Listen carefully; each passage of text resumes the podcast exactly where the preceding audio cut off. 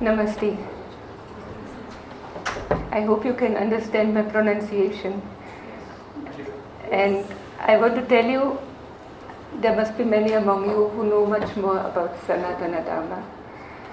And I accepted the invitation not because I know more about Sanatana Dharma, but because I grew up as a Christian and maybe can value it even better and can see more clearly why it is so special. And also I noticed that it is very difficult for you to mention anything about the dogmas of other religions. So that is the reason.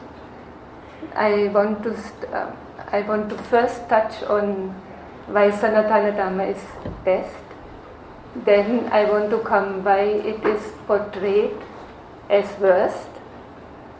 Then I want to come to the common aspects and what is different between Hindu Dharma and Christianity and Islam.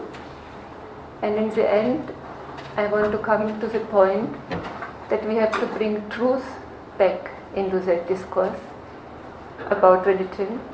It is lacking now, nowadays. So, I want to start with a shloka from the Vedas. And please join in if you know it. It basically means, may our study be fruitful, may no enmity arise between us. Om Sahanavavatu Sahanopunaktu Sahaviryam Karavavahe Tejasvinavati Tamastu Mavitvishavahhe. Om Shanti Shanti Shanti. Sanskrit is the oldest language and the most perfect. How is it possible? I mean, there's no doubt that India is the cradle of civilization. Even if Google search or Wikipedia tells that it is Mesopotamia, it, it is just, it can't be true. And the Rishis had so much knowledge, and you have this great treasure of knowledge about all fields in, I mean, from mathematics, music, and medicine, and economy, and I mean, in every field you have so much knowledge. But I want to touch here mainly on one point, which impressed me most when I came to India thirty-eight years ago. And uh, it is this point that all this is Brahman. Brahman has become all this.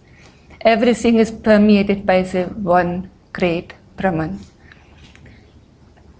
It means it is also in us. It has a great, I mean, it is very important for our life ultimately. So when I when I uh, came to India, I landed up in Kanyakumari by chance. There was a there was a memorial for Swami Vivekananda, and I bought the book Jnana Yoga there. And when I read it, it was, I mean, it just said what I always felt is true, but what I couldn't have expressed so clearly. It, um, it impressed me so much that I really wanted to live accordingly. But I had no idea how to live. What impressed me was that there is like one ocean, like Brahman, and the waves are like the persons. And we, the person, think we are separate, we have a separate form, and we see only other waves, and some of us even are very firm that there is no ocean at all. And but ultimately, when our form goes, we are nothing but the ocean. And there's also an example given why we don't see the truth, because that the mind, just the mind, can completely wield the truth. When there's a, a rope lying on the ground and it's dim light, so then uh, we can, if I think it is a snake, I see only a snake and I am frightened at everything. And it's own, I look straight at the rope, I look at the truth, but I think it is something else. So basically we look always only at Brahman, at the divine, and we see something else, but we have to discover this, that is the meaning of life also, that we try to discover the truth about ourselves. So that this, um, that divinity is in us, it has to sink in. I mean, we have to put it into our lives.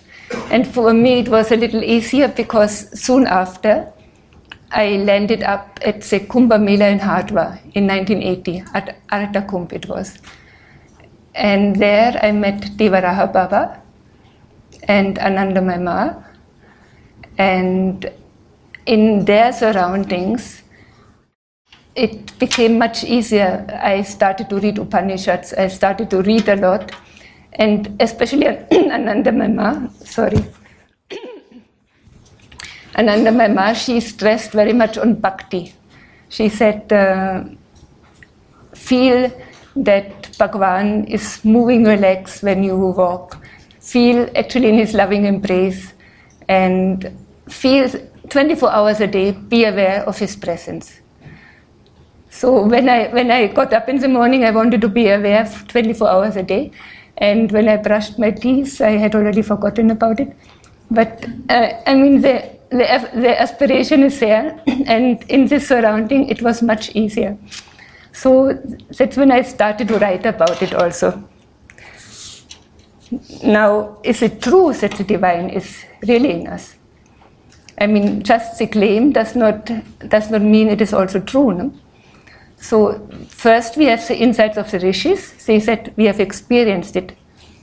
And second, we have also the Upanishads. They explain how to come to this conclusion by questioning.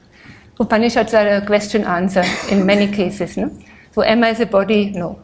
Am I the mind? No, always changing. I am not, I mean, I am unchanging. I have a body, I have a mind. So this is one point, that you come by Jnana, by Jnana Yoga, that you question what is true, what can I really know about truth. And one comes to the conclusion that actually I can only know that I am. Nothing else. I cannot say you are there because I may be dreaming. And actually the, the Rishis claim that this is more like a dream or like a virtual reality. It is not the real thing, what we see here. No? And now science also supports it. They came to the conclusion all is one energy. And uh, the Rishis say this energy is conscious. The, I think the scientists, they will have to turn inside to discover this, but at least they have discovered that all is one. There, there are no separate objects, no separate entities in at all. So now how to live life? Basically you follow Dharma, and Dharma is inbuilt in us. We have a conscience which tells us what is right and wrong, and if we are in a, in a, if we are not sure what is right and wrong, then scriptures also help. And then you have such a wonderful division also, like the stages in life. According, a student has a different Dharma from an old man or from a householder. And also, according to your profession, what you are doing, you have a different Dharma. So, you have such a wonderful, complete uh, system, and the mindset which it makes is the most ideal for harmoniously living together.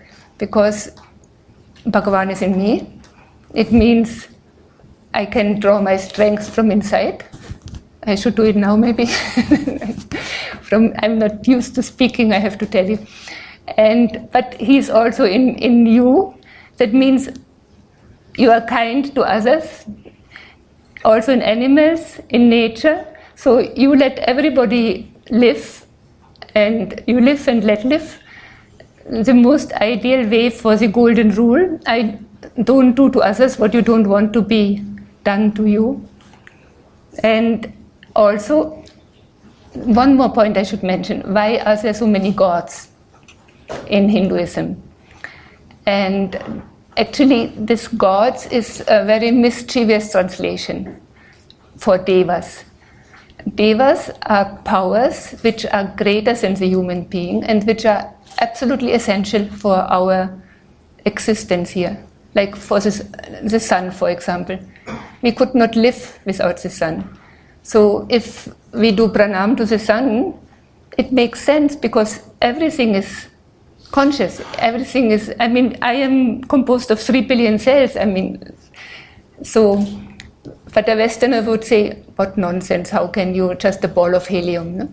So this is, uh, your view is much, much better. And all the devas are ultimately, of course, also nothing but Brahman. And the Upanishads, they clearly express it, that, that Ganapati, for example, is Brahman, Devi is Brahman. Only this really exists, but there are options for trying to approach the undescribable, undescribable, un unimaginable truths by, yeah, by even loving devas, or by loving a form, which helps somehow. And therefore it's also no problem in India that so many streams are side by side. There are people who worship Shiva, who worship Krishna, who worship Devi. It, it doesn't matter. It, it is, uh, everybody is accepting this. But now why is Indian culture and Hindu Dharma so much vilified? There's so much unfair, relentless attack. You are called intolerant, oppressing women, Dalits, minorities, religious minorities, even now in recent years, rapists, terrorists. I mean, it's completely unfair. It's, it's so much out of... Um, It's simply, it has to have an agenda. It cannot be um, honest, honest or sincere. Like in, in on German T V, there, um, Arundhati Roy came, for example, and she was telling about how women are oppressed in India, and how, and on Gonsalves, I, I don't know his first name, he was saying that every minute so many women are raped. I mean, it was absolutely terrible. They just make India, put India down. So I feel the reason is basically because India has so much knowledge, and because nobody should know how profound the knowledge in India is, and nobody should get interested in India. So it, it is usually, don't talk about India except in negative terms. And uh, the reason was probably because otherwise people may desert the church. And this actually happened when the Vedas first reached Um, the West, Western universities. The elite in the West, they were very much impressed.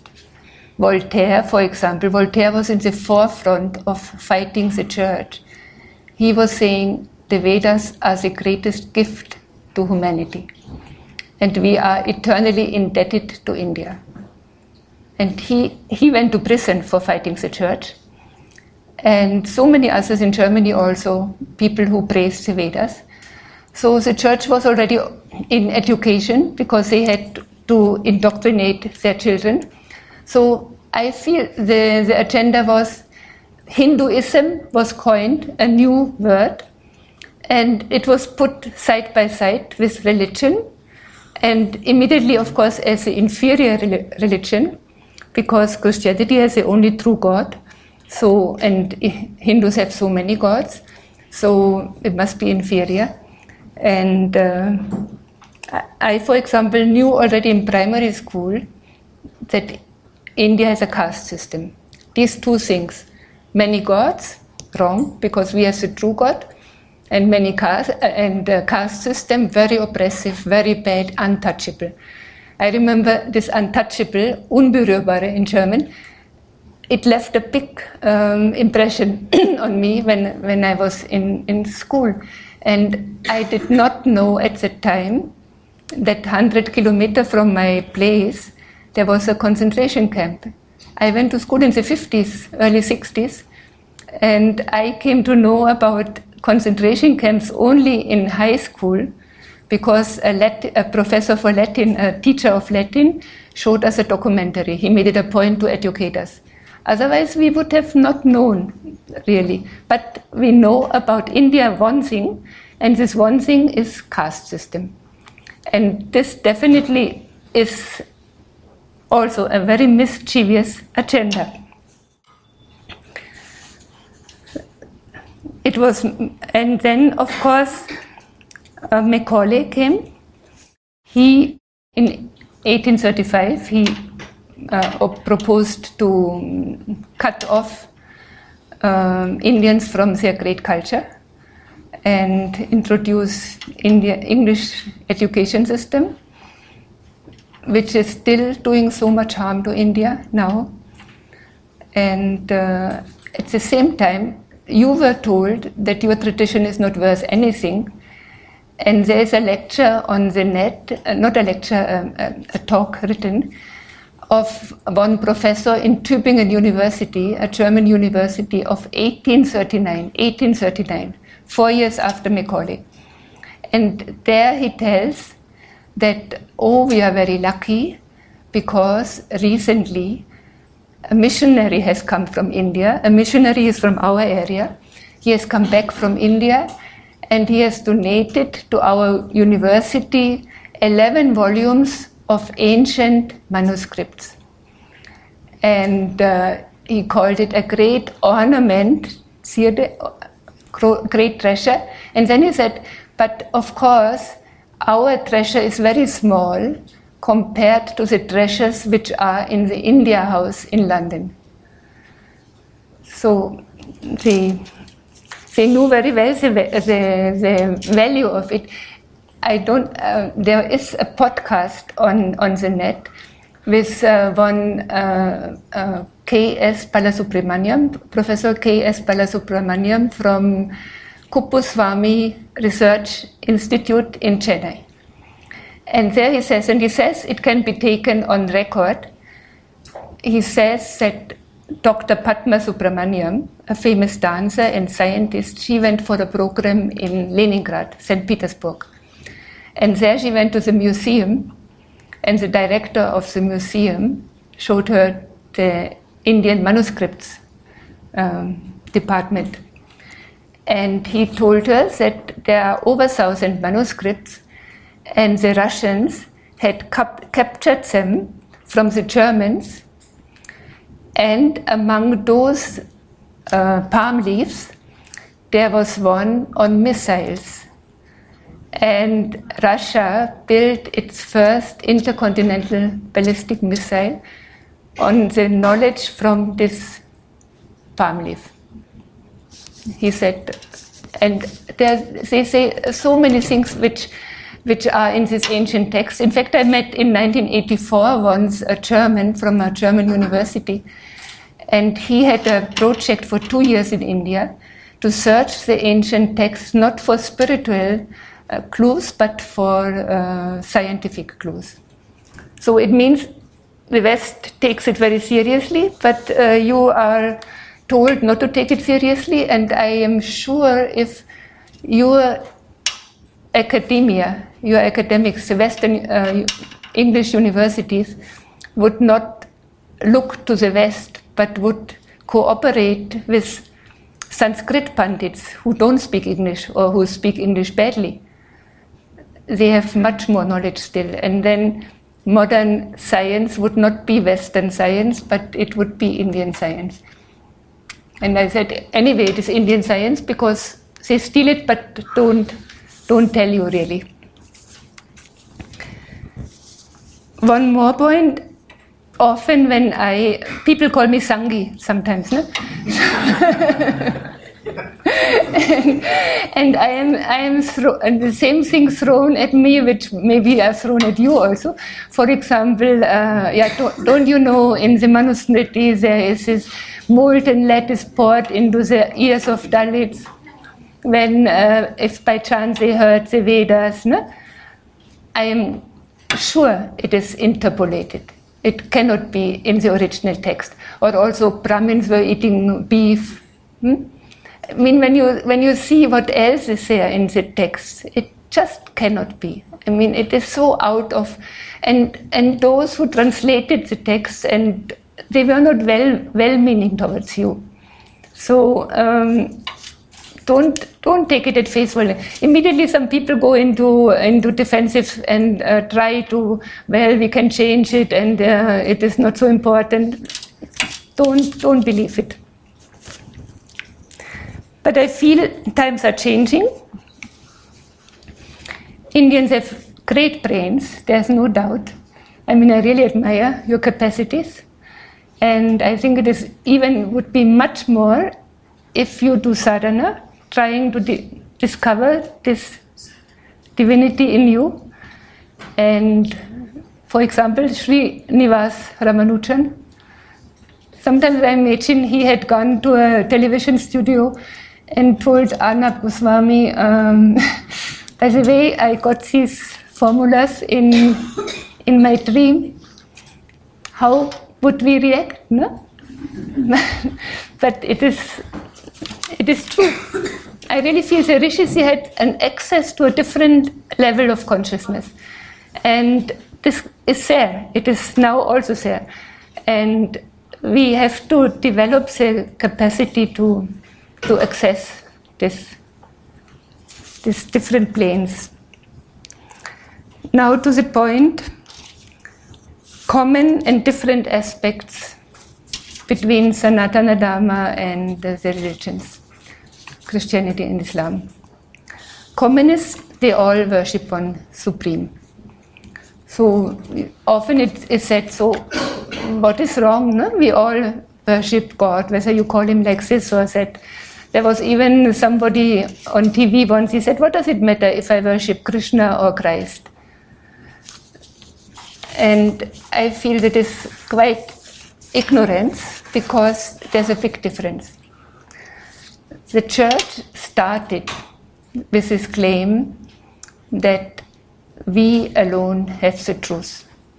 God wants all to believe this only, and if you don't believe it, you go eternally to hell. No evidence, no proof, a claim. And Islam followed a few centuries later. So the Christian God, he is, they tell a story. They say, um, two thousand years ago, God has sent his only son to earth, and because God had compassion, because all humanity is still suffering from the original sin, so through his death and resurrection, um, we we get saved by him. But there's one condition: you have to acknowledge Jesus as the Son of God and have to believe in him and have to get baptized. And nobody, of course, heard it in the beginning, but as soon as it became state religion in the Roman Empire, the Christians went also berserk. They uh, looted, they burned temples, destroyed temples. Even Sitaram Goel says there were Hindu temples in, in Rome also, and uh, killed intellectuals. They went all over Syria, Egypt, and that's how they got up to now two billion followers. In the beginning, a lot of, a lot of violence. In Germany, eight hundred A D, refusal of baptism was uh, death sentence. If you refused baptism, you could be killed, would be killed. And uh, there's a, a, a comment by one of the advisors of the king, of the emperor Karl, and he said, yes, you can for force them to, to baptism, but how can you force them to believe? But the church managed to force, to believe even, to a certain extent, because they indoctrinated children. And when you were born in a Christian family, you cannot leave. I mean, you cannot get out. In Germany, you could get out only in eighteen forty-seven, and in Spain, only in nineteen seventy-eight. They got religious freedom, means they could leave the church. Before that, you were bound. And religion comes from religare, Latin, it means to bind. Earlier, I used to be very charitable, and I thought, oh, maybe they mean to bind to God. And, uh, uh, but it basically means to bind to a doctrine. Otherwise, why would this term uh, religion be used without, uh, I mean, Christianity was there, and it was also used when the, when the Turks were in front of, uh, of Vienna. It was for the first time used also for Islam, the religion of the Muslim. So this religion definitely means to bind to a doctrine, and it is a doctrine which is, it requires blind belief.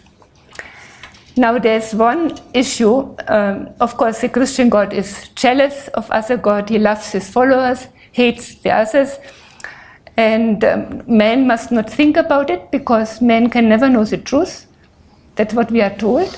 You just have to believe because God has revealed it.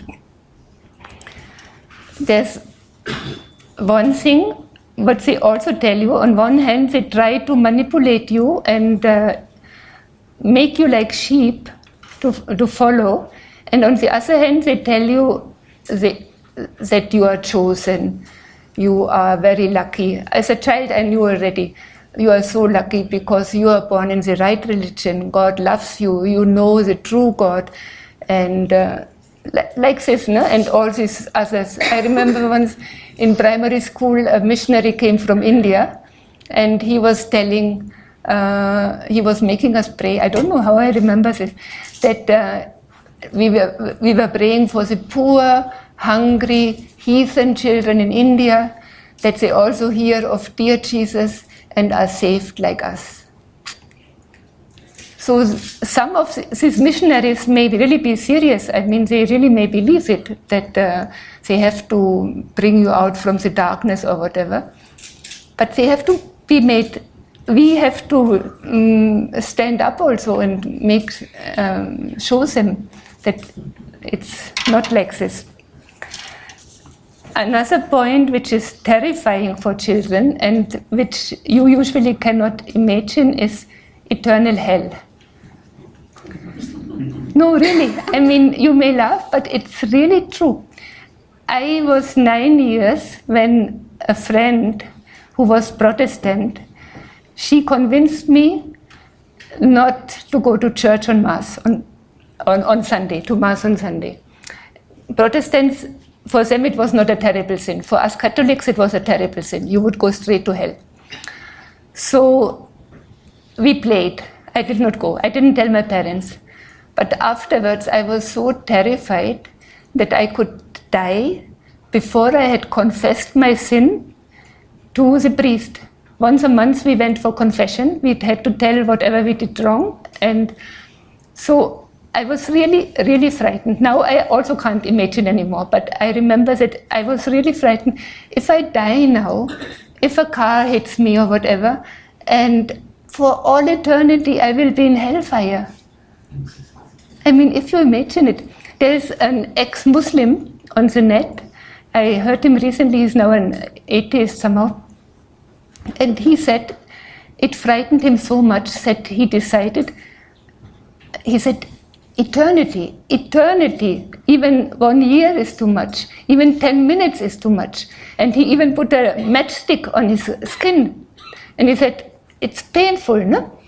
So then he said, I found out, it's basically usually the more sincere people who really believe it also, no? Who follow, others couldn't care less maybe, but those who are sincere, they take it seriously. So he, he found out that boys up to fifteen years in Islam uh, cannot make any sin before the age of reason, which is fifteen years for boys and nine years for girls. He, he goes to paradise if he dies. So he decided to do, do suicide. And he tells it that uh, uh, when he was twelve, he jumped out from the window of his school and broke two legs and broke one arm and damaged his spine, was three months in hospital, lost one, school, one year in school. His parents were devastated. They sent him afterwards to counseling. And he couldn't, he said, I wanted to say accidentally I fell, but he couldn't tell his parents because he gave his watch to a friend before he, he jumped. And but, I mean, you, take it seriously, because those boys say, yeah, when you are twelve and you believe it, how can you change when you are eighteen suddenly? You still believe it, no? One more important thing happened, that uh, the church, the church did a lot of first. They first started this claim that only we are right and everybody has to believe it. Islam followed. And then the church also, in five fifty-three A D, there was a council in Constantinople, and there they decided to, uh, to call the belief in rebirth wrong. You must not believe in rebirth. Up to then, it was very common that uh, people believed in rebirth. Even Jews believe in reincarnation. And even now, so the Bible was clear. There are two instances in the Bible which clearly say, yeah, it is, uh, only explanation is that there is rebirth. So they forbade the belief. That means people are more manipul- uh, they, they are more frightened. How can I experiment if I have only one life? Maybe the church is right. That is, many people think like this. Maybe they are right. What if? And so better stick to them. Islam, of course, has even today blasphemy laws in Pakistan. Imagine you get killed for your voicing your opinion. And one thing is very painful, in that in the Quran, violence is uh, permitted, basically, against Kafirs. No? And there's a, a Cypriot, uh, a Turkish Cypriot, recently was giving an interview. He's now in his eighties, eighty-five, eighty-seven, old man. And now they wonder whether they would have to, uh, they will persecute him. He admitted in this interview that in the nineteen seventies, he was there and was um, killing Greek, Christian Greeks. There was killing Kafirs. So then somebody asked him, the interviewer asked him, was it difficult to kill them, the Greeks, your neighbors, basically? And then I couldn't believe, but he really said it. Nothing more pleasurable than to kill Kafirs. I mean, imagine. And for, for, some, for some type of man, this type has an attraction. And we need to be honest. We need to see it also. And the state of affairs in the lands which, which have converted to Christianity and Islam, all have converted. There is no Christian and no Muslim in the world who has not ancestors who were not Christian or Muslims. Because they came only recently, no? two thousand years ago, and uh, they were pushed to convert, they, they, because it doesn't make sense. So that's why they had to use violence and also indoctrination. Now, in, since we can get out of the church, of course, many, many have got out. In, in Europe now, Germany has fifty-five percent Christians. In England now, it's not a Christian country anymore, they were saying. And uh, but the problem is that we are lost. We become atheists. Big moral degradation in our countries. Amazing. A friend recently, he's from he's from America, and he went to America and came back. He said, "You can't believe what moral degradation has happened in the last thirty years in America. It is really painful." And no meaning in, in life. People don't see a meaning, they think enjoy. And um, yeah, it's a very sad, sad state somehow. And in Muslim countries, of course, it's very regimented and women are oppressed. Yesterday only I saw a woman, a Pakistani woman uh, with the elections, was telling life for women in Pakistan is very difficult, she was saying on, on T V. Now compare this with India, liveliness and colorfulness. And when I came to India, actually I was really envying Hindu children that they are not brainwashed into eternal hell, that nobody frightens them, really. I mean, you can't imagine, but uh, we take it seriously. And especially children, when somebody big tells them something, eternal hell, no? So, yeah. Now the point, I feel it is a duty of Hindus and Buddhists and others, because Christianity and Islam are basically in the same boat, to bring truth back into this whole discourse. Or better even, to bring the quest for truth, which is Hindu Dharma, instead of religion, instead of this binding to a doctrine. Why should anybody be bound? I mean, we we are all born free, or what is, I don't know, human rights charter. And we have to see that in the name of Christianity and Islam, a lot of suffering happened. And therefore, we also should not shy away from finding out what it is and try to convince them to get this inclusive mindset of Sanatana Dharma. It is very strange when uh, Christianity and Islam convert Hindus, nobody has any objection. Or, but if only one family converts, not converts, it's not conversion, comes back to Hindu Dharma, big shouting. I mean, this is absolutely incomprehensible. I mean, it needs to be the other way around. We, when you are born a Christian, you cannot, you are not allowed to think freely. You cannot, uh, I think Voltaire was it, who said, uh, God has given me intelligence, I think he wants me to use it. I mean, so we are not meant to use it actually. Now, why, why is Sanatana Dharma superior and the others inferior is because they are based only on blind belief in a story. There's no, uh, no evidence whatsoever, and there, it has harmful consequences also. Like, I don't think colonialism would have been possible, such brutal colonialism, if we would not have this attitude that we are chosen by God, we are superior, we, we have the uh, true God, He is on our side. And also the Muslim invasions, they couldn't have been so brutal if they would not think these unbelievers are substandard, I mean, they are not really human.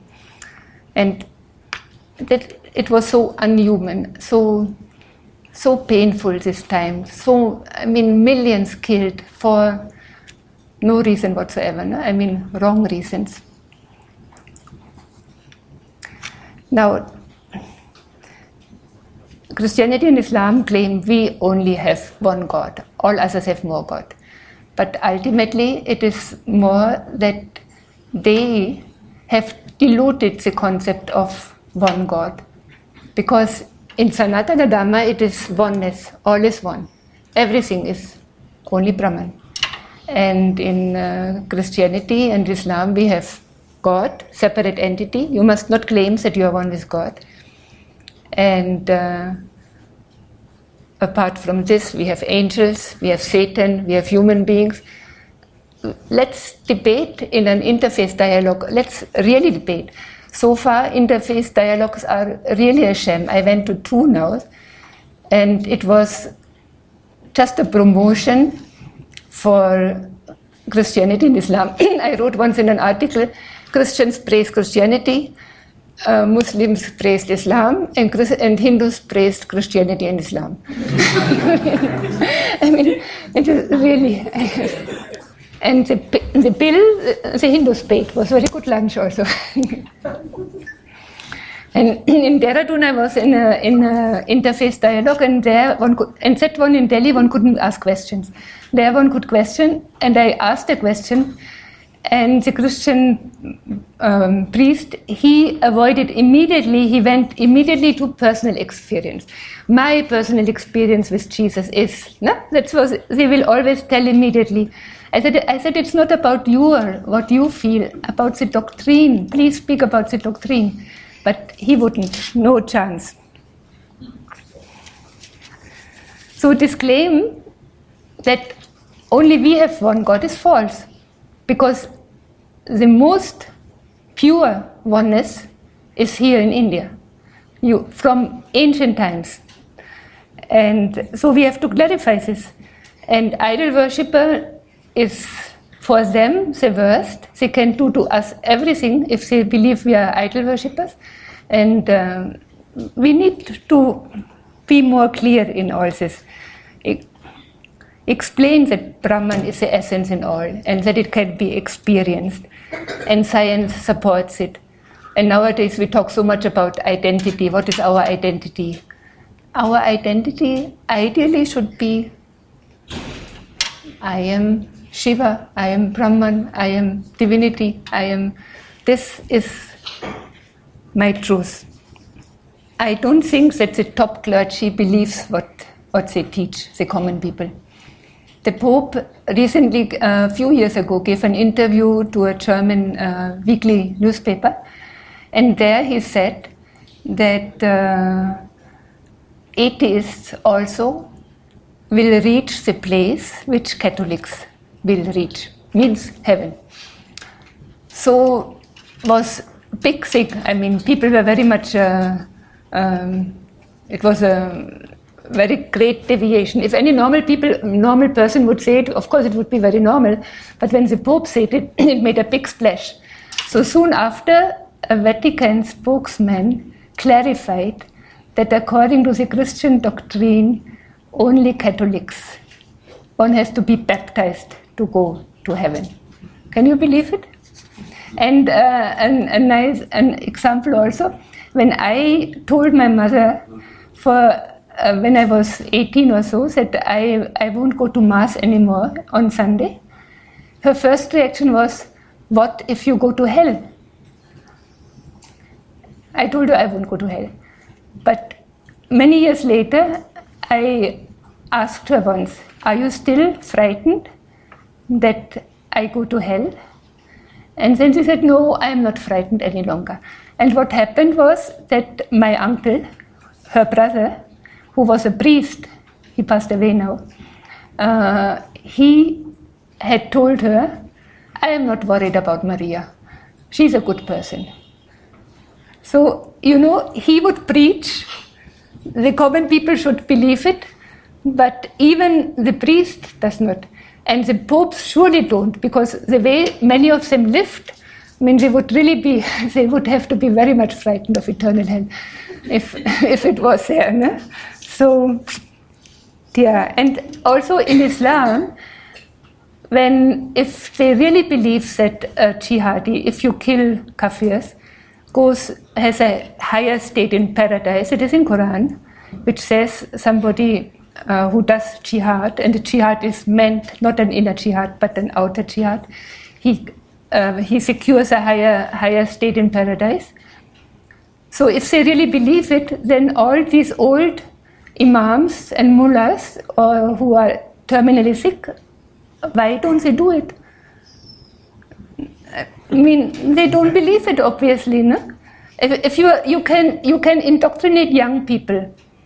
But when you get a little older, you, you see different things. In Germany also we have a saying, uh, translated means who believes it will get heavenly bliss. But this saying we say only when somebody tells obviously a lie. I mean, when it is very clear that this cannot be the truth, we say who believes it will get to heaven. So, it, I mean, common people had some uh, some wisdom, and uh, but for normally for the commoner, it's just shh, it's a revelation. It's God's word. You must not touch it. And this, I feel, is also the reason why many Hindus do not touch it, because it's God's word, no?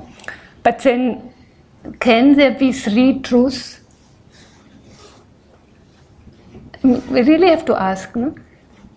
First of all, can there be two truths? Christianity claims only truth. Islam claims only truth. They never sort it out. Who is now true?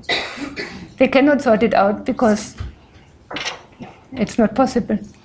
And there cannot be three truths. There, there is one Imam from Saudi Arabia also, who was, who was saying, I think Sakya Naik, Doctor Sakya Naik, he also repeated it afterwards, I heard him also. He said, the reason why no other religion is allowed in Saudi Arabia is because two and two is four. There's only one answer. It cannot be three or eight or, no, two and two is four. And Islam is true, is a true answer. We have to debate it. I mean, the most ancient revelations, there are three revelations, no? And the most ancient, which makes sense, the Rishis would have never accepted somebody coming and saying, this is the truth. They would say, give me some proof, give me some evidence. You cannot just claim something. And I feel we have to go back to this stage also and have to have to be more honest. So which which revelation is true? I mean, the Vedas is original, ancient, makes sense, can be experienced, is greatly beneficial for harmonious living, and it makes human beings better and not worse. When a religion makes somebody worse, then it's not. There's one point also when in, in, in religious class, I remember having learned, if there's a conflict between your conscience and the church doctrine, you must choose the doctrine, which is. Now we have a problem nowadays, which is Islamic terrorism. In only three years, the migrants in Germany have managed to change the opinion towards them completely. In the beginning, people were welcoming them, um, volunteering and donating, and now common people are very, very wary. And what is the reason? Because many of them, unfortunately, take the claim that we, Germans, Kafirs, are the worst of creatures, serious, and they can do, they can harm us. So this is, and we have a responsibility for these young people because they are gullible. It's We have to we have to expose the doctrine. If we just if we only go after Sakya Naik and not after and not mention that he can draw from that he draws actually from Quran, then uh, we are not sincere. We are not doing our duty. I feel. I mean, it is difficult. I know, but um, the two two points. Jihad and belief, which are necessary for a Muslim, we have to question them whether this can really be helpful for a harmonious society. I feel for a, if we want to have a global society, really, then we need the mindset which Sanatana Dharma produces. We cannot have this divisive mindset of we alone are true and you go to hell. It is just not possible. So I wonder what can be done. I don't know. Every day new kids are brainwashed. It is going on daily. Now, every day. In Germany now there are kids, police is saying, they say, uh, when I am big, I will kill you because you are a Kafir.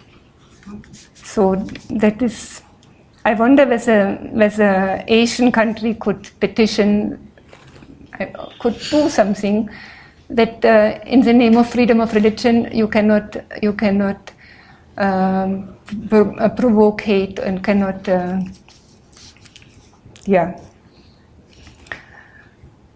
So religion in the sense of binding to a doctrine, I find, has to go. People cannot be forced blindly. And we need an atmosphere where eternal hell and also jihad is criticized and even made fun of, ridiculed. Like in the nineteen sixties, for example, in Germany, suddenly we could criticize the church. I think Yuri Gagarin, I don't know how he, the, the Russian astronaut, he had come back from space and he was telling that he has not seen God.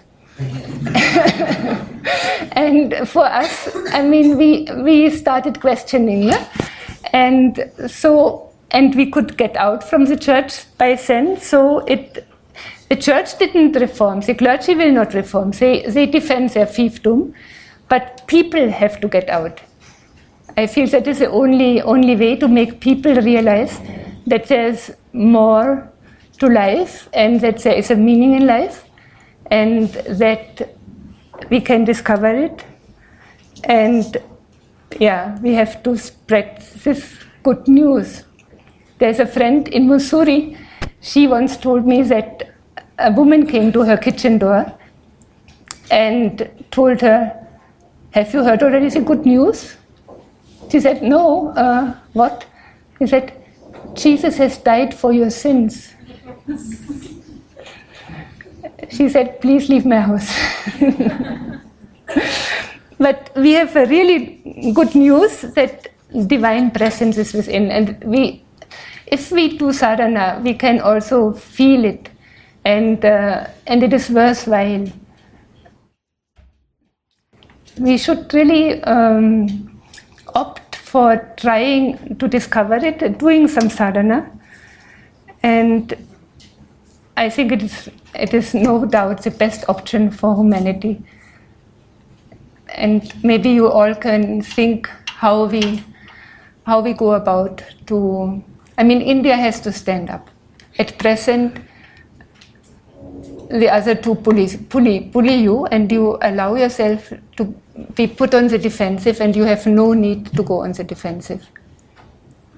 One more point, what I feel very strongly also, thanks to Christianity and Islam and this Genesis claim that we can use animals just like um, tables or whatever and kill them, I don't, uh, I feel it's, it's very wrong.